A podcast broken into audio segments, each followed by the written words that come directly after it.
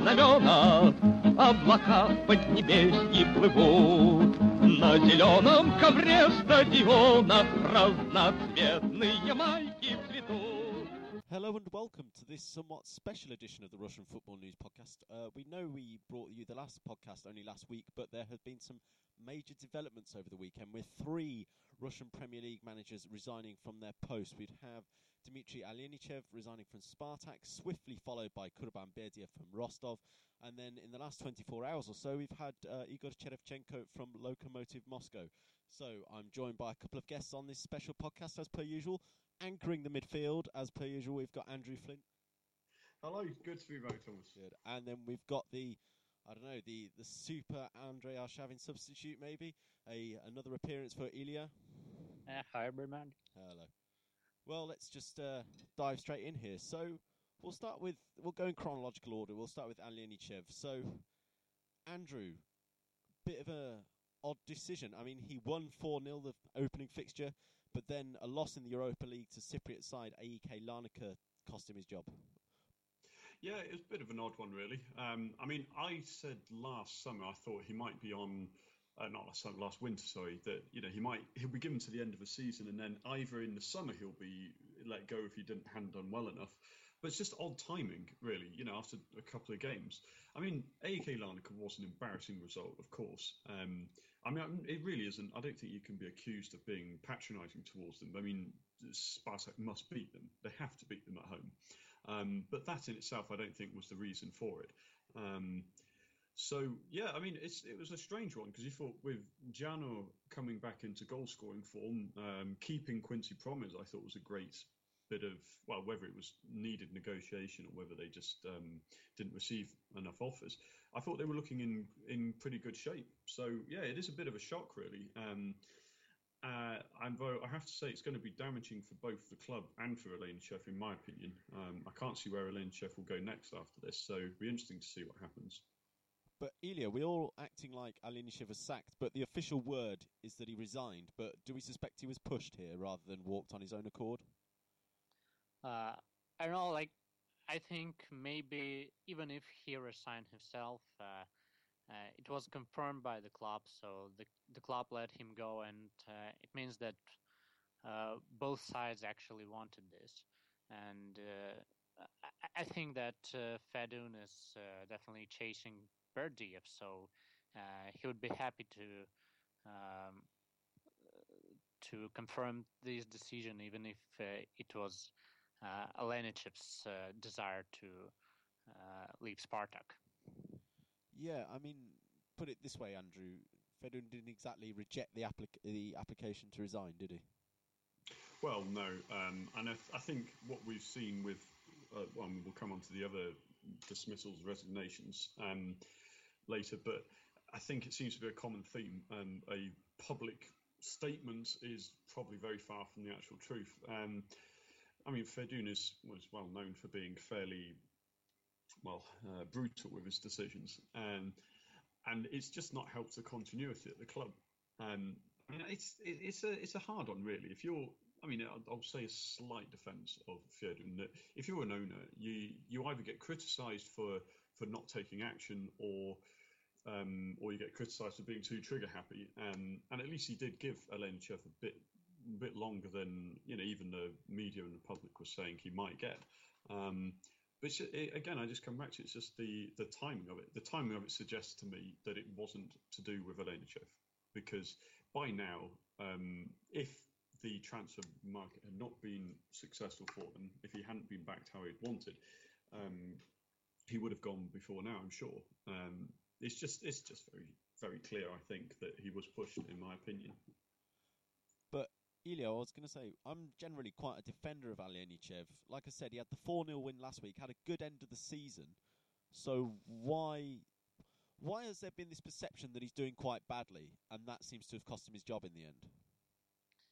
Oh, well, he just beat it Arsenal Tula, one of the weakest team in the league, and then I'm he... talking about sorry, I'm talking about the end of last season as well, where they did quite well. Uh, well, yeah, they did, but uh, um, many people, especially Spartak fans and experts like uh, Igor Rabiner, for example, weren't quite happy with the style Spartak played because uh, when he came to the club, uh, I remember um, everybody were happy about it. I met uh, Sergei Rodionov, who at that time uh, headed the Spartak Academy, and uh, he was very satisfied with the choice of Alenichev. he, I think, all people expected that uh, will bring this, bring back the the famous Spartak style attacking football, and uh, that uh, everything uh, uh, young players learn in the academy how to play Spartak football, uh, they'll they'll be able to show it in the main team. But when we see a Spartak which wins one 0 against Rostov with like all people behind the ball. We see that uh, Sparta actually plays with five defenders ma- many times, and that uh, Alenichev is not uh, the man they they expected, and uh, uh, people just realize that it's not. He is not like Karpin. He is uh, because everybody loved Karpin. He he didn't get the results people wanted, but the football was uh, really exciting. It looked almost like uh, the real Spartak. And then Alenichev, uh, yeah, sh- shows this style, and it's okay, but uh, uh, you got to get some results with with that uh, this defensive football. And if you don't get them, if you lose to Europa League sides, if you get just fifth place and uh, don't fight for a title like uh, other clubs did. Um, well, people are not happy about that, and uh, even in, at the end of last season, many experts in the media, who most of them are actually Spartak fans, we all know that, weren't happy about uh, and even some of them told Fe- told that Fedun should uh, find another coach. Uh, even uh, there were suggestions about Berdiev from Spartak fans, and it uh, is uh, really surprising because uh, everything Spartak fan wants is attack attacking football, and Berdiev is just the opposite. But people are tired of Spartak not winning anything for uh, 15 years, so uh, it, it wasn't actually surprising for me. Oh, fair enough. But Andrew, Ilya talks about their Spartak fans not happy about the title, but the only club I can think of who sacks their manager or gets rid of him pretty much every season, and it, for them it acts like a sort of kick for the squad on every season, is Watford, who have done it for the last few seasons. Did it with uh, Flores in the summer, did it with uh, Slavisa mm. I can't, Jokanovic mm. the season before. But you can't just give a manager a season and then go, oh, that's not enough. Do you, do you see what I mean? Yeah, I, to- I totally agree, um, and especially for a club that places so much currency on the the Spartak way, I get a bit sick and tired of every club saying, "Well, it's you know this manager's got to play our Dar- way." Do you remember Derby County had it last season? God, who was is it? Um, Paul Clement was yeah, at the beginning Paul of Clement, the season. Yeah, and then he got sacked for not playing the Derby way, whatever that is. I mean, does anybody even know what that is? I mean, I mean, the truth is, everybody would love to see their club playing attractive football and winning. Um, and I think Ilya makes a good point. I mean, you know, a few years ago, a manager of Berdiev's character and playing style would not have been chosen or welcomed at all. But you know, it's uh, winning is starting to overtake the you know take precedence over the Spartak way, whatever they claim that to be. Um, and it's it's the way of all clubs. I mean, you there there is a bit of romance about you know going down with a fight, you know, Blaze of Glory attacking all gun, you know, losing four three one week and winning three two the next, whatever it is. But if it's not enough to stay up to to get into Europe to win titles, then fans will eventually um, turn to someone else. And I, I, do see it. I do see Berdiev um, actually working out quite well because he doesn't seem like the sort of guy who's going to hang around um, and have his time wasted. Um, so if they do bring him in, it'll either work or he'll be gone pretty quickly, and they'll move on to someone else. Um, but you're absolutely right. You can't you can't just give one season. Um, you've got to have time to to genuinely build your team. I mean, look at um, look at Liverpool, Jurgen Klopp. I mean, he comes with a great reputation, um, and Liverpool were did they finish seventh last season? I can't remember exactly where they fin- they didn't. It wasn't a great finish, um, but he's been given until this season to make his own transfers, put his own stamp on the side, and I'm fairly sure Liverpool will be much healthier for it next season. Um, whether Alenichev would have the same effects, I don't know exactly, but like I said earlier, I do feel like they're better prepared. So it's it's just all very odd. I mean, you, you, it's like you know, criticizing him for the mistake that you're enforcing by not giving him enough time. So yeah, it's very strange for me. So, Ilya, Andrew said towards the start of this discussion that Alenichev's reputation is probably quite damaged now in Russia. Would you argue the same? Where would you see him heading next? Oh, of course, as I suggested in uh, Russian Football News Chess, his next stop is uh, Arsenal Tula, uh, uh because the fans there uh, Arsenal really loved it, love him, and they were surprised. Uh, and I was surprised when, when they hired Sergei Pavlov, who is like uh, old style coach, and he is very experienced. But uh, it's just uh, uh, surprising that he's still working with the club. He's he, he got to just rest on his dacha on the countryside. So uh, they will be. I, I, think they'll be happy to bring back Kalinic and uh, they will fire Pavlov uh, the, the next day. Kalinic says that he's ready to uh, become a head coach of Arsenal, uh, and people really love them. They won't be angry if Arsenal again returns to FNL with Alenichev, and I think they this club just uh, fits him best, and uh, he, he, can do anything there. He can play with five defenders. He can play with two defenders. He can play with ten defenders. It doesn't matter because I'll just say a bad word to him about that. But what I was going to say was he's actually got quite a good reputation across Europe with from his Porto days, for example. Do you think he could possibly move there? Uh, with the latest results, I think no, because he couldn't make a team of a Spartak, and with all the resources he had, all the money, all the players who are actually quite good, like Promes, he was just uh, fifth last season.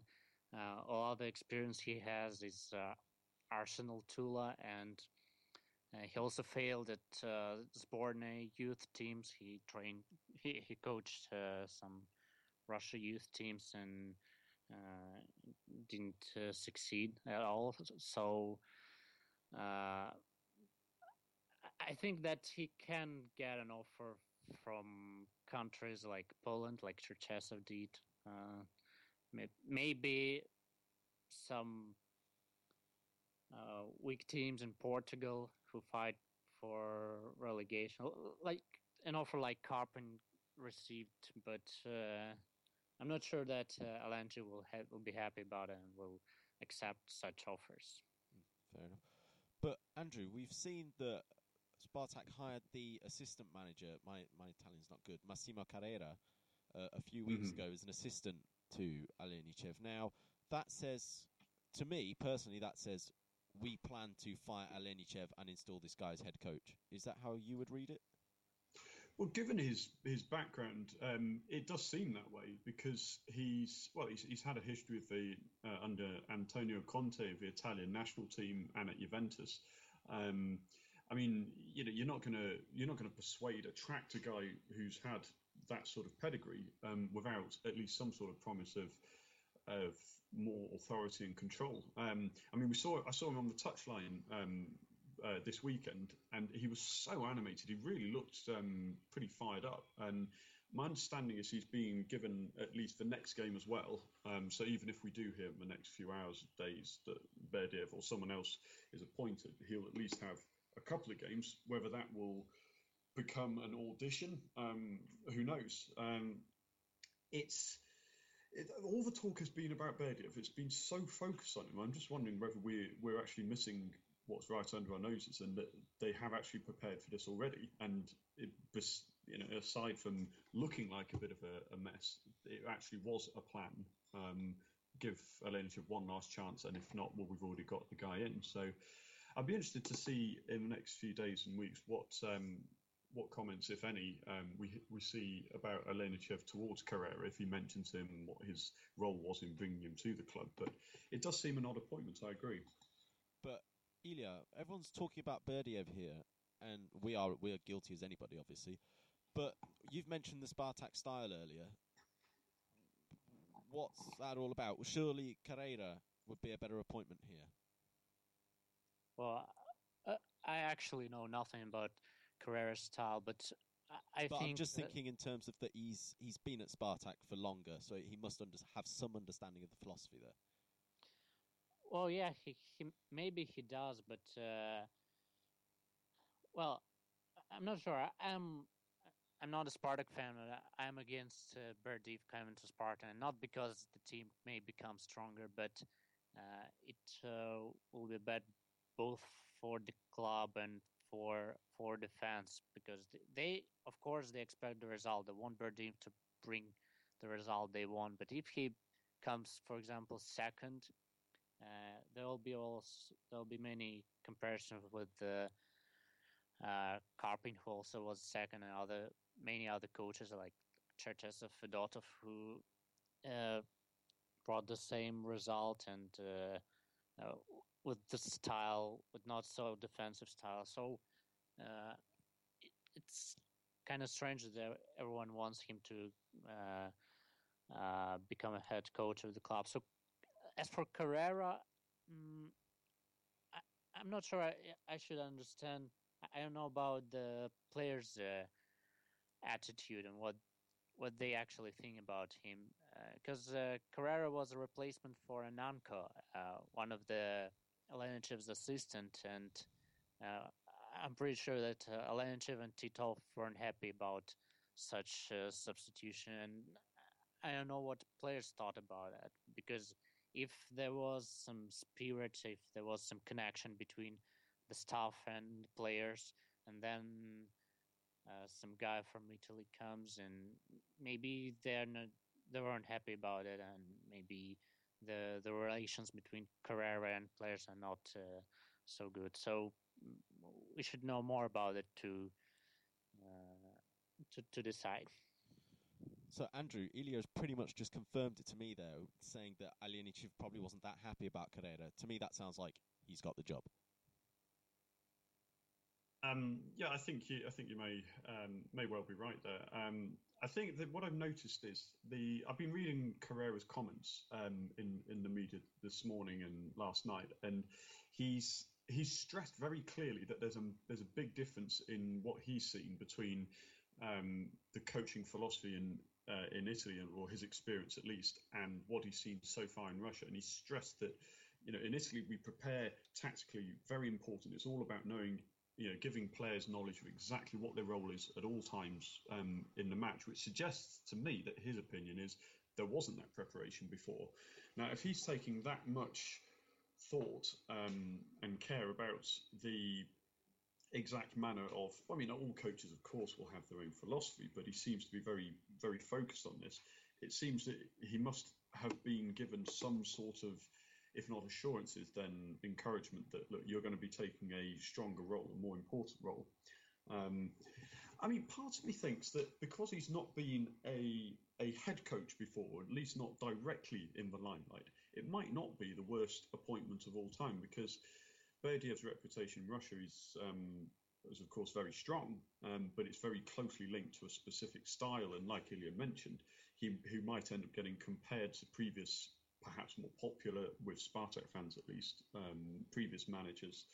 So to bring in Carrera, he he's got to battle potentially winning over a completely new um, uh, philosophy and mentality of the players.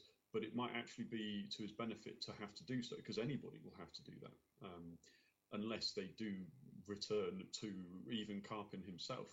Um, as far as I understand, Karpin has denied any approach, so I don't see that happening again. But um, I think it could work in his favour. I think it could work in his favour because you know it, it'll be uh, he's, he's almost like a clean slate. He's got to challenge the cultural differences, but once he's done that, um, you know, it's, it, he won't be compared in the same way that someone like Berdiev might be. So, could be could be a sensible move. So, final word on Spartak from both of you. Just a one-word answer. Ilya, who's going to be next to take the reins at Spartak? Just give me a name. Uh, Berdiev. Okay, and Andrew. Berdiev. Okay, so we're I, both going. I, I think Carrera should, possibly should be, but I think but I think Berdiev will be. Okay, You know, if you want to know the next coach of Spartak when he announces the team, you should follow on Twitter the guy with the nickname A Nobelito, uh, because he knows everything. It's like the greatest insider of, uh, in Russia after Russian football news, of course. Uh, so yeah, just about check him out. Yeah. So that's one for the listeners and us, of course. But seeing as we're talking about Berdiev, let's talk about his resignation now from Rostov. Went on Friday night. So, Andrew, several reasons behind this, really. You know, transfer Well- ban, vacancy at Spartak, I guess, vacancy at the Russian national team, which I'm sure we'll get onto. But generally, all things not right at Rostov. Yeah, it's it's disappointing for the neutral to see after the fairy tale of last, well, almost even most incredible fairy tale had they uh, had they pipped CSKA to the title, um, to then see the mess that is engulfing them right now. Um, I suspect a large part of the reason, probably the biggest part of the reason, is the the lack of significant backing in the transfer market. Um, I mean, you know, we've seen uh, we've seen how he has the utmost loyalty of of uh, you know a group of players, and I'll, I'll pick out Cesar Navas because he's he's a clear, easy example at the back. Um, you know, he's his leader, and um, he's had other players in Noboa as well. Um, so you know, on the one hand, you might say, well, odd decision to leave. You've got a set of players who are loyal to you. Um, but on the other hand, if he has any ambition, and you'd imagine he would do, given that he's he's managed to win the title with Rubin a few years ago, um, he needs. He's, everybody has to improve the squad. You know, you're entering the Champions League with um, with the same squad. It's it's it's not particularly. It's, well, it's not ambitious, and But I think hang on, hang on a second, surely. But surely to be ambitious uh, for Berdiev is to play in the Champions League, and he's got that opportunity with the Rostov. He's not going to get that wherever he goes next. Well, yeah, I mean, he's made that step up, but um, you know, I mean, if I was in Berdiev's shoes, I'd want to at least not. I, I sound patronising to say they will em- embarrass themselves. I don't think they will, but he would want to have at least a fighting chance. And you know, Rostov are the sort of side, in my opinion, who will, if Berdiev stayed, let's just imagine none of this um, mess with managers resigning left, right, centre, and rumours of Berdiev to Spartak or Sbornaya. Imagine none of that was there. Berdiev stayed, and there was no transfer ban. Rostov would be at, near the top of the table, um, at least challenging, I think, fairly comfortably without needing a huge amount of transfer activity. You go into the Champions League, and if he gets to um, if he gets to be drawn against, uh, you know, a big glamorous club if they get through the, the final qualifier, well, sure, that is a victory in itself. But you'd want to do just a bit more than that, I think. Um, perhaps it's biting off more than you can chew, but I do think a just one or two decent name players, perhaps not world class, but good, experienced European experienced players, might have made the difference. Um, but perhaps he's just fed up with the transfer bans coming in every few months. So that's what I see. So, Ilya, with we said a lot last season that Rostov, although they didn't get the title in the end, they were the Russian Leicester City. Seasons before, they were down near the bottom of the table, but suddenly they've just exploded into this great vein of form over the last season, challenging for the title. But that was obviously all of that really was down to Berdiev. Is this now the downfall of Rostov? Yeah, I'm pretty sure about it. Uh, remember last season we had uh, a podcast uh, before the winter break, and uh, I was asked uh, what place will Rostov get at the end. Uh, they were second uh, before the winter break. I, I said that uh, I think that they wouldn't even get uh, European place, or maybe they will fight for Europa League spots. they suddenly became second. I was very surprised because I heard uh, some rumors about financial state in the club, uh, what's going on, that it's a real mess. And uh, today uh, there is an article uh, in uh, Sports Express uh, about what's going on in Rostov, what actually happened in Rostov, and what was the reason become behind Berdiev's decision. And uh, I suggest that everyone should read about it. Uh, just copy and paste to Google Translate if you don't can you understand give, Russian. Can you just give us a quick outline of what the article says? Just Yeah. So uh, first, uh, like th- there's a lot of stuff, uh, uh, and it's really hard to get a quick. uh, But uh, for example, uh, we know the player Bastos. He he's a real good, really good transfer, and the article suggests that Berdiev found money for him himself. He had to find find money. He didn't get uh, the money from the club. He had to look for it since uh, himself to find money to to buy Bastos. He also bought uh, drugs, medicaments uh, on his own money. So he spent his own money to buy buy that. The players, the staff, uh, no, no, no players, maybe the staff. His assistant didn't have contracts, and of course, he were they weren't paid. So Berdiev uh, had argues with the owner, uh, and uh, he insisted that uh, everybody should be paid, and he actually succeeded. So uh, everybody got their money, and uh, then uh, the final thing, Berdiev was accused of match fixing when they lost to Mordovia, I think, and the the owner Savidi accused him of match fixing, and that was the moment they uh, stopped talking. And uh, uh, it it was uh, actually suggested by Russian media that the the reason behind the, the decision is conflict with Savidi, and uh, as far as I understand, uh, uh, that conflict was after Savidi's accusation of match fixing.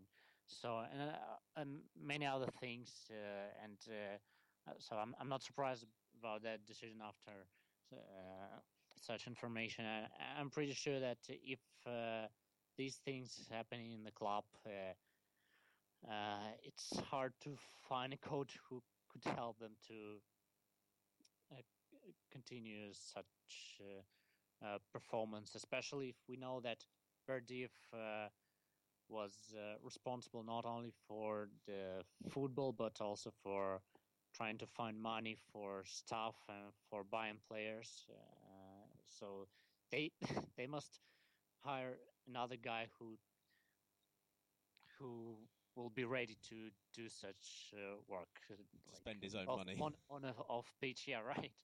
So uh, I- I don't believe that they they'll they'll be able to succeed. And actually, I won't be surprised if they go to FNL this season.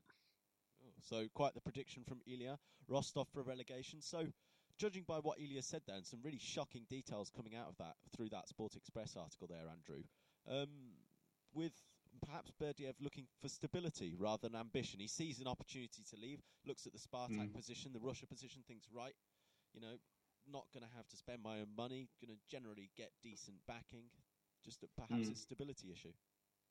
Yeah, uh, that that would make a lot of sense. Um, I mean, I, I can't believe, like I said, I mean, what what it is mentioned in that article.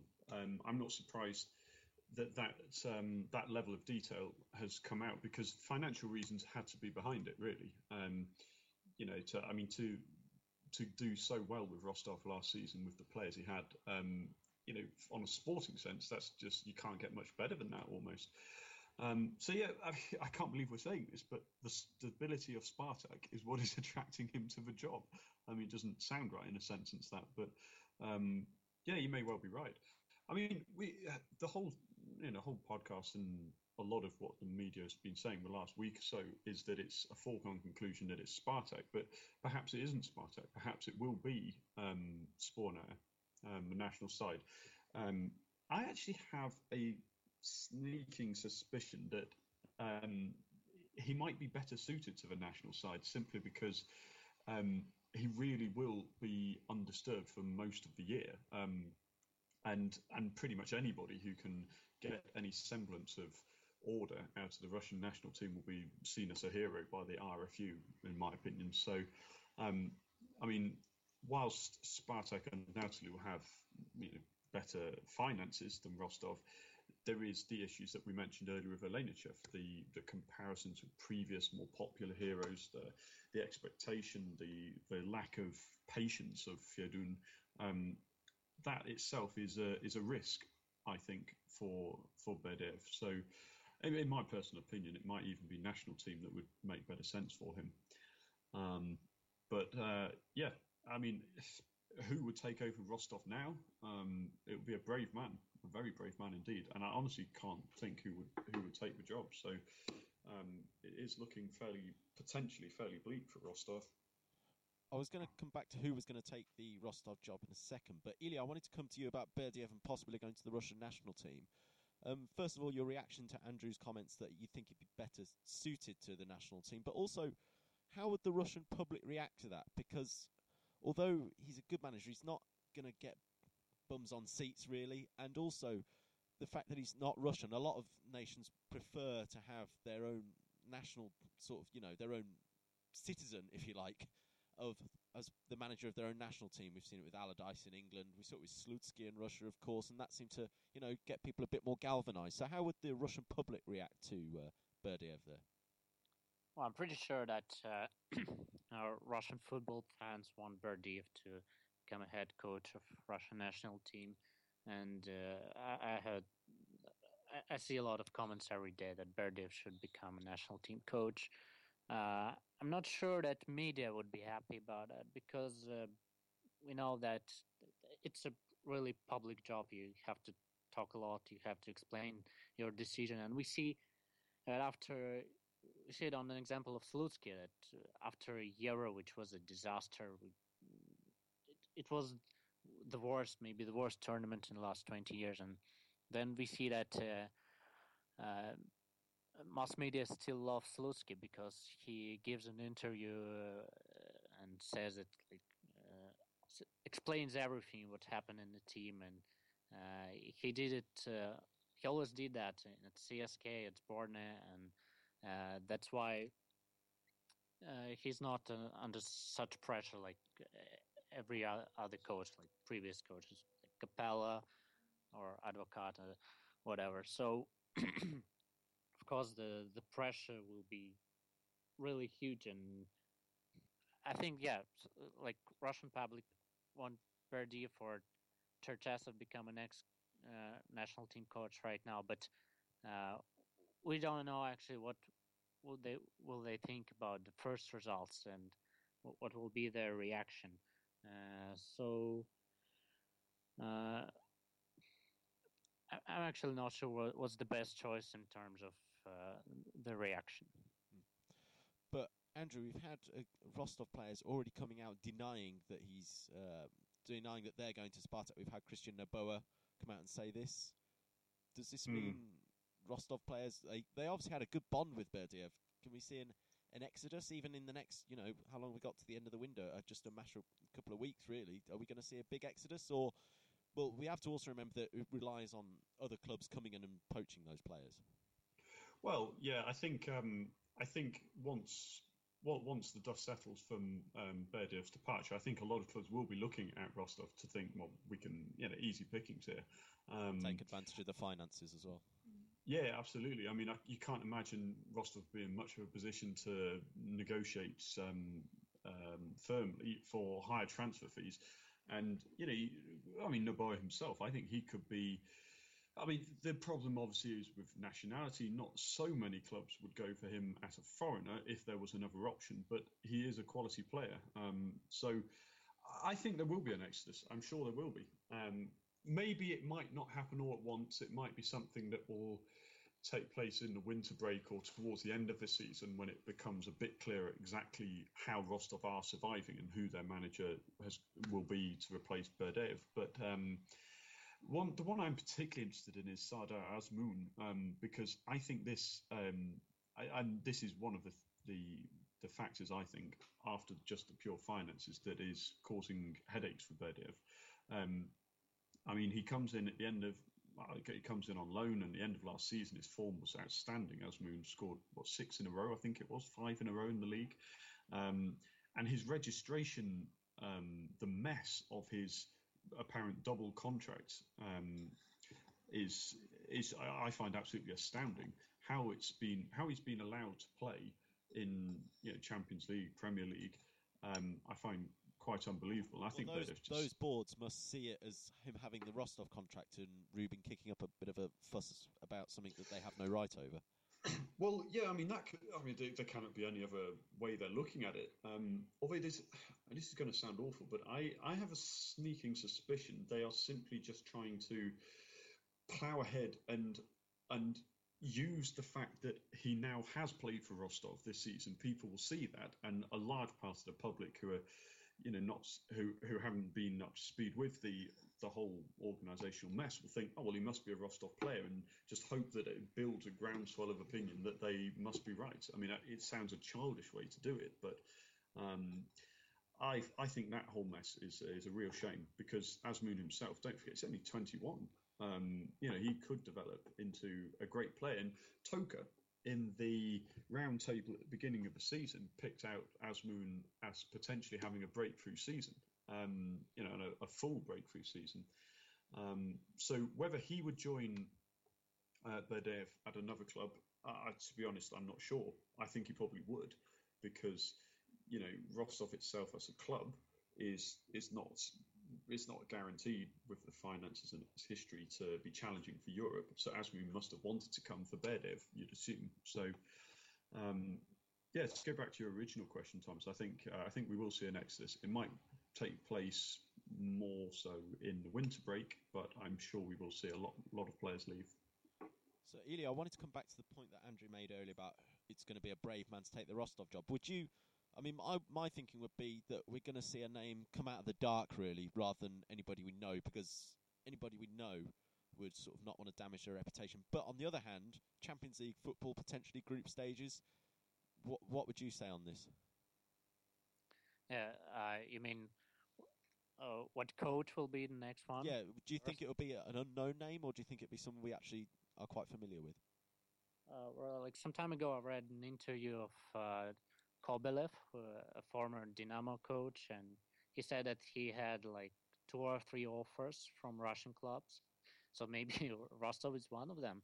And Kobelev is quite experienced uh, coach, and uh, he, of course, he's uh, uh eager to uh, become a coach for such a team and to play some play in Europa League or even in Champions League and uh, he has some experience playing in the qualifying rounds uh, and in the Champions League with Dinamo uh, several years ago. So maybe he he could become like uh, I think he's a dark horse and he may be actually become a, a Rostov coach. Uh, as for other names, as usual, Karpin, maybe Alenichev Taravchenko, who knows? It, it may be quite surprising. So, Andrew, would you go with? Do you think they'll go with someone out of the dark or someone a bit more known? That's what Ilya seems to be suggesting. I think they will be looking for someone who's at least uh, has a name of some standing. Uh, it seems to be the way they, they want to do things. They're it, de- it depends whether they want to go there, though, with that mess. Well, yeah, I mean, it, uh, it's it, it's it's a very difficult one to, to call. I, I, I suspect they probably will because I reckon what they'll do, what they'll be thinking is right. I mean, it depends a lot, a huge amount, if they make the group stage for Champions League. I think um, if they did, they would think this is it could be potentially our last chance to use you know something like Champions League to attract in a, a top manager. Um, it depends whether they're planning long term for uh, you know, having to deal with financial fair play repercussions, and they realise, look, we're not going to be challenging for Europe, so let's not go for a big name, or whether they're being short-term ambitious. I, I think they will go for somebody of reasonable standing. Um, just simply because they've got the opportunity to do so with the the carrot of European football. Um, Kobelev, perhaps, um, Ilya mentions. I think that could be could be a decent appointment for them. So, just like I did with Spartak, just to round off the Rostov topic, if you like, I'm just going to ask for a name from both of you. So, Ilya? Uh, okay, I'll go with Kobelev. And Andrew, are you going to agree with that? Yes, I, I think so. I think Kobelev too. Okay, so we will wait and see. So now we move on to the latest resignation, the third one in about four days, I think it is, and that is Igor Cherevchenko from Lokomotiv Moscow. So, of course, we have our resident Lokomotiv expert in Ilya. Do you want to just explain what's happened here? Because there's there's no suggestion who was pushed. He has resigned, as we understand it. Uh, so yeah, the, there was the news about him resigning, and then we see news from uh, uh, Anatoly Mereshikov, a member of the Lokomotiv board, and he says that they persuade him to stay. Uh, so it actually means that he haven't yet resigned, so he's his uh, resignation wasn't confirmed, and uh, I, I don't know actually what to think about it. We we we don't have a uh, an official confirmation, and uh, there are also rumors about uh, the reasons behind this decision.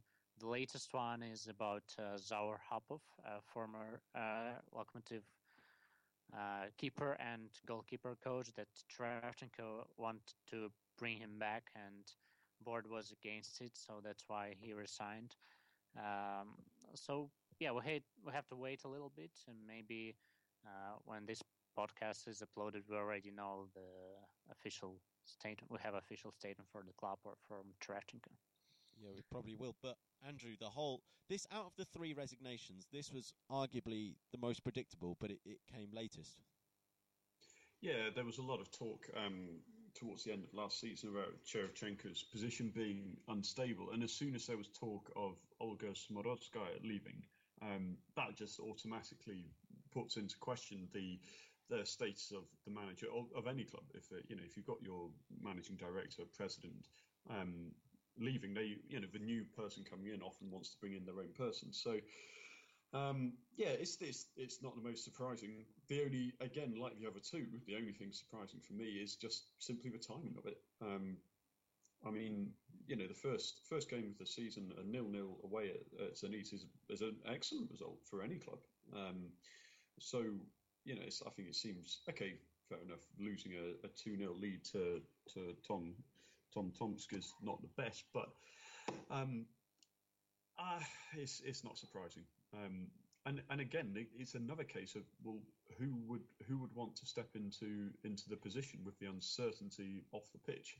Um, I'm sure Ilya will have uh, his preferences and will be able to tell us who he thinks will come in. But um, yeah, the least surprising um, by by some distance that one. So Ilya, although Cherevchenko has not been officially confirmed, say it is confirmed apart from the situation with the goalkeeping coach, that's quite an abstract reason, really. Was something to do with the lack of transfer activity have frustrated him? Uh, well, yeah, mm, maybe. Although uh, we all know that Smorodskaya, it's uh, she's probably leaving uh, uh this week, uh, so uh, he could expect expect some transfer activity. He could, could expect that things change because there are rumors that he's not satisfied with uh, Henty because he wanted the forward, and Henty is actually a winger. So he, he now has to play him as a forward. Uh, uh, that, that's not good for Lokomotiv's football, of course. So uh, it, it's quite. It, it wasn't expected decision because uh, after Smorodskaya, he, he could wait until the, the new president uh, comes in charge and uh, brings his team, and uh, then they will actually find new players, and maybe they will suit him better. And now his decision to leave uh, before these changes happen in the club is I, I don't know what's behind it. Maybe he wasn't happy about the game against Tom and he decided that he can't be a football coach or maybe it's half of situation, but uh, I don't think that uh, this transfer situation is is the reason because he, he could just wait. He needed to wait, I think, one day because the decision will be tomorrow. It it was uh, said that they tomorrow decide that Smorodskaya is leaving. But you say he could have waited, but it's getting towards the end of the window now. So he's he's already waited a couple of months. He probably thought, "Oh, forget this." Uh, well, yeah, but still, uh, is not uh, Berdiev or Emery or you know Villas-Boas. He's not a coach who could just say, "Okay, mm, I, I don't get the transfers I, I wanted, so I'm leaving and join another club."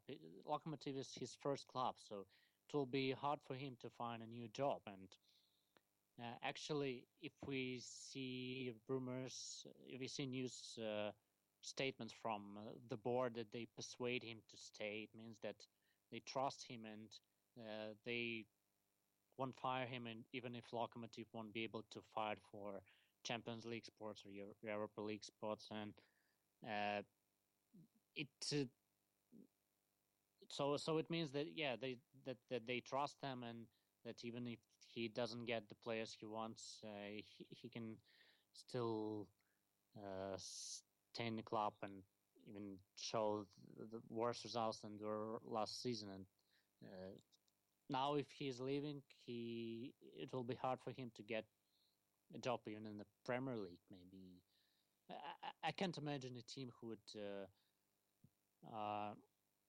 invite Cherevchenko because he, he had only uh, one season, maybe season and a half, and uh, haven't showed anything. The Russian Cup he won, uh, it was just one game in the final, and uh, I think any team from the bottom would uh, prefer a more experienced coach like Pavlov in Arsenal.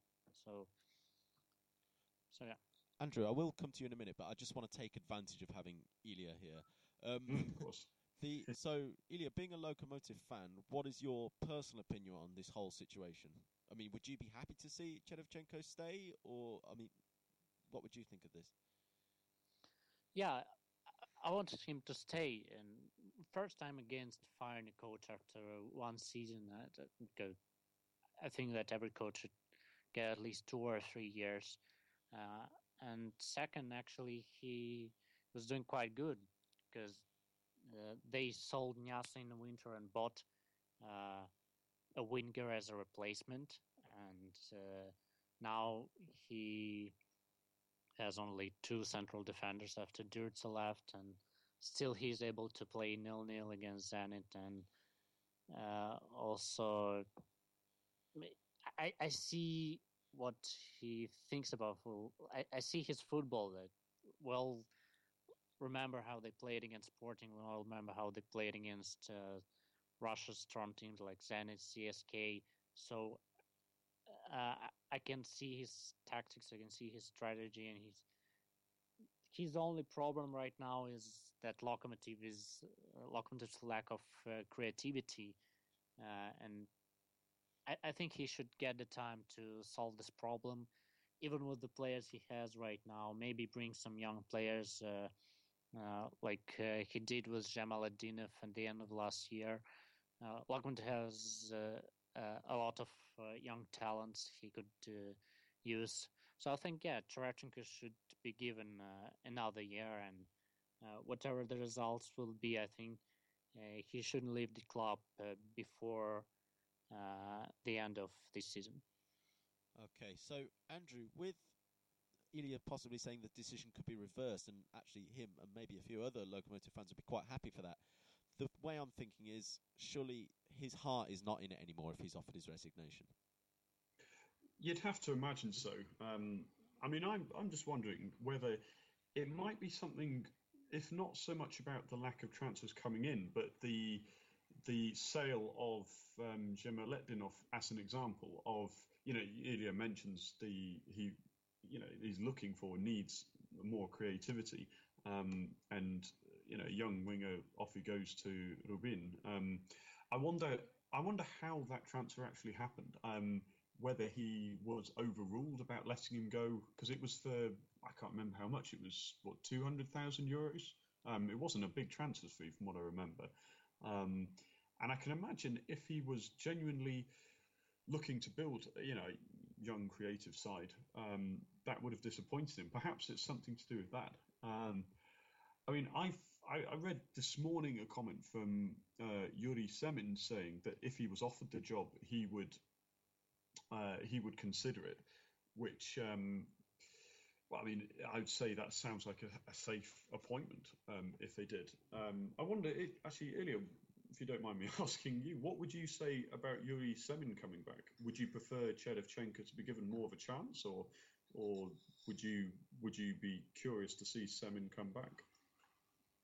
Yeah, I'm actually against Semin coming back because his uh, latest results don't uh, actually persuade me, and Mm. uh, and uh, yeah, I'm for. so I, I, actually, I, I'm against Tereshchenko leaving. I I'm not sure about him as a coach. Maybe he's actually not that good. Maybe his level is lower than Semin's, but I think he should be given some time. As for Semin, uh, his last success was in what what year was that? Like 2009 with Dynamo Kiev. Then we saw him uh, some uh, teams from the bottom of Premier League. Yeah, he, he wasn't quite good, but nothing outstanding.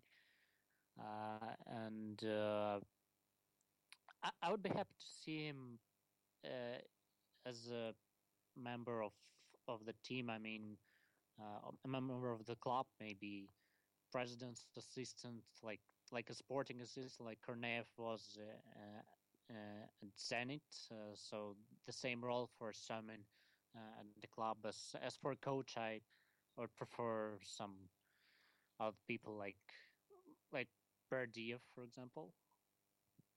Well, I think I think everybody wants Berdiev, to be honest. But again, back to the the Lokomotiv thing. The Smorodskaya thing is, um, um, this is all relevant to the whole situation, is it, Andrew? Do we think that Lokomotiv could actually, with this whole chaos that's going on, have a, a terrible season?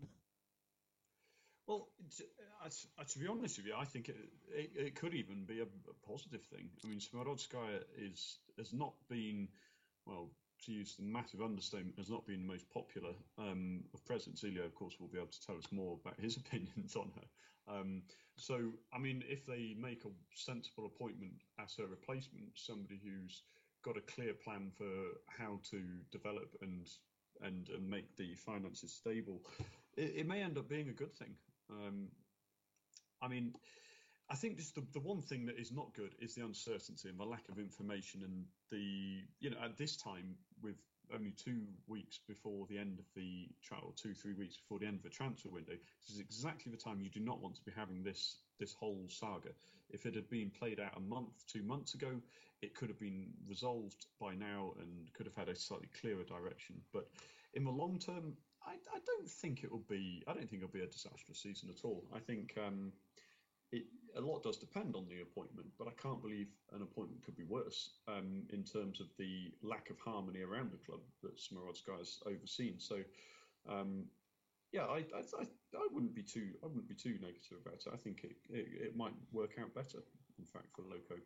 Well, Ilya, Andrew asked the question. Just briefly, can you sum up why Smorodskaya is not popular with the Lokomotiv faithful? it's really uh, hard to sum up everything.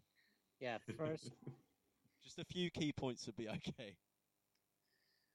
uh, well, uh, first, uh, when you try to wipe out the water spilled on the table with the club scarf, that not doesn't make you popular among Lokomotiv fans. That's really one of the main reason why she's not popular. Every every Lokomotiv fan remembers that case when spilled out water and used uh, used the Lokomotiv scarf to uh, get to, to wipe it out. So uh, I think we shouldn't. Uh, yeah, so that that's one of the reason.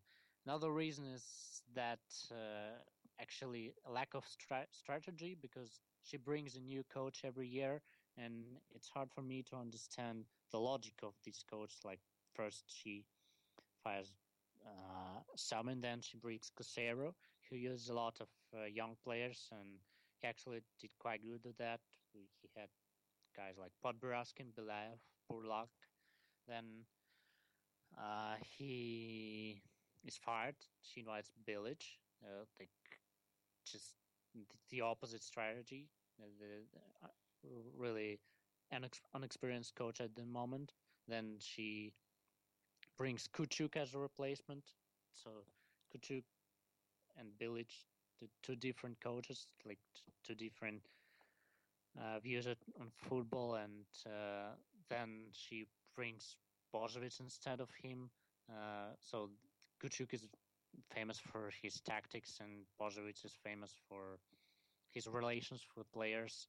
Then she brings a young, unexperienced coach uh, who is actually popular among fans, and I think that was one of the decision, one of the reasons why she brought in Cherevchenko to to just make fans happy because they still like him.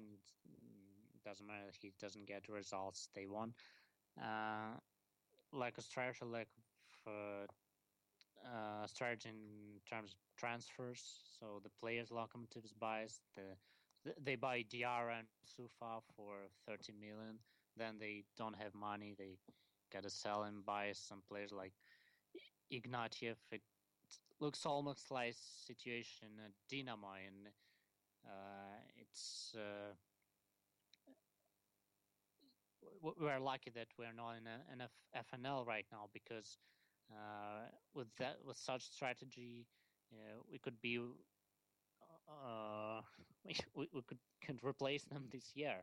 So uh, I think these are the reason why people don't like Smorodskaya. And actually, I remember the attitude of Russian media when she was hired and in her first two or three years, and they tried to defend uh. They said that she's uh, the only uh, the the only man in Russian football with the balls because of her because of her statements, because of her decisions. Uh, but right now, I think even all media uh, is are all, all people who all journalists are uh, against her and write articles about her mistakes because uh, there are a lot of them. And uh, uh, whoever becomes a new president i think he would be more popular at least for first one or two years. So yeah. Well we'll see that decision and wait in anticipation. But I mean, because Ilya mentions that Cherevchenko might still be staying, I'm going to leave that question about who you think closed. But the thing I'm going to come to you quickly, Andrew, just before we finish, is you've mentioned it on several occasions. Is the timing of all these resignations mm. after pre? You've had a whole preseason right at the start of the season is incredibly odd. Well, it's, it's all the more odd given how short the league season is. I mean, we've had two games. Two games doesn't sound like much, but that's you know that's that's seven percent of the season gone already. And there's um, European yeah. fixtures as well in there. Well, yeah, I mean, it's it's it's a it's a very there's very little margin for error in the you know in the Russian domestic calendar um, to to make an impression. Um, so it's it's just quite it's quite astounding.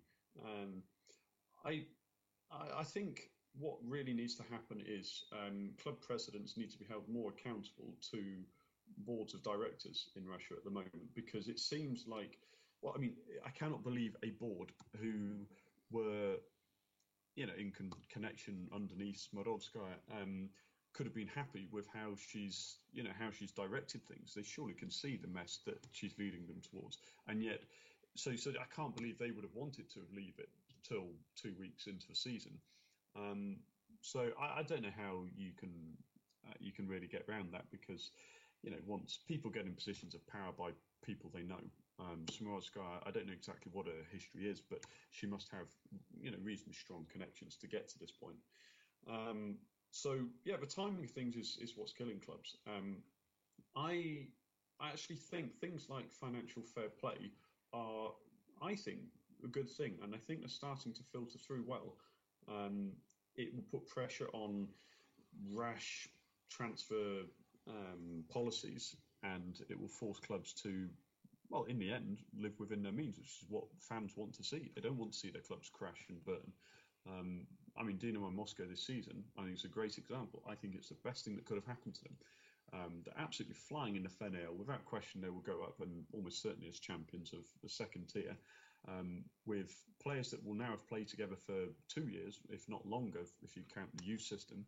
And by the time they go up, they've they will have shed a large part of the wage bill, and they should be able to afford one or two good stars to put them near the top of the table. So, um, yeah, change is good is all I can say. It cannot it cannot get much more disorganised than it is right now for, for, for Loco, unfortunately, and Rostov for that matter. So um, I'm going to try and be positive this time. I'm usually negative on these podcasts at the end, but I'm going to be positive and say I think this will be a good thing for both clubs in the long term. I was going to say that is a perfect way to end the podcast. So I think we're going to round it off there. Again, Ilya, thank you. Your Lokomotiv insight, and of course the other clubs, is excellent as always. Thank you for coming on. Yeah, thank you guys for inviting me. There's no problem. And Andrew, thank you as per usual, anchoring that midfield, clearing up any danger. no problem, anytime. Okay, perfect. Okay, so subscribe to this podcast, iTunes, SoundCloud, the website, of course, RussianFootballNews.com at Russ Football News on Twitter, and Russian Football News is the Facebook page. So just keep reading the articles. There's stuff going up on there all the time. Check out the Twitter feed and just keep listening to this podcast. Thank you and goodbye. Разноцветные майки цветут Идет футбольный матч, летит над полем мяч Идет футбольный матч, летит над полем мяч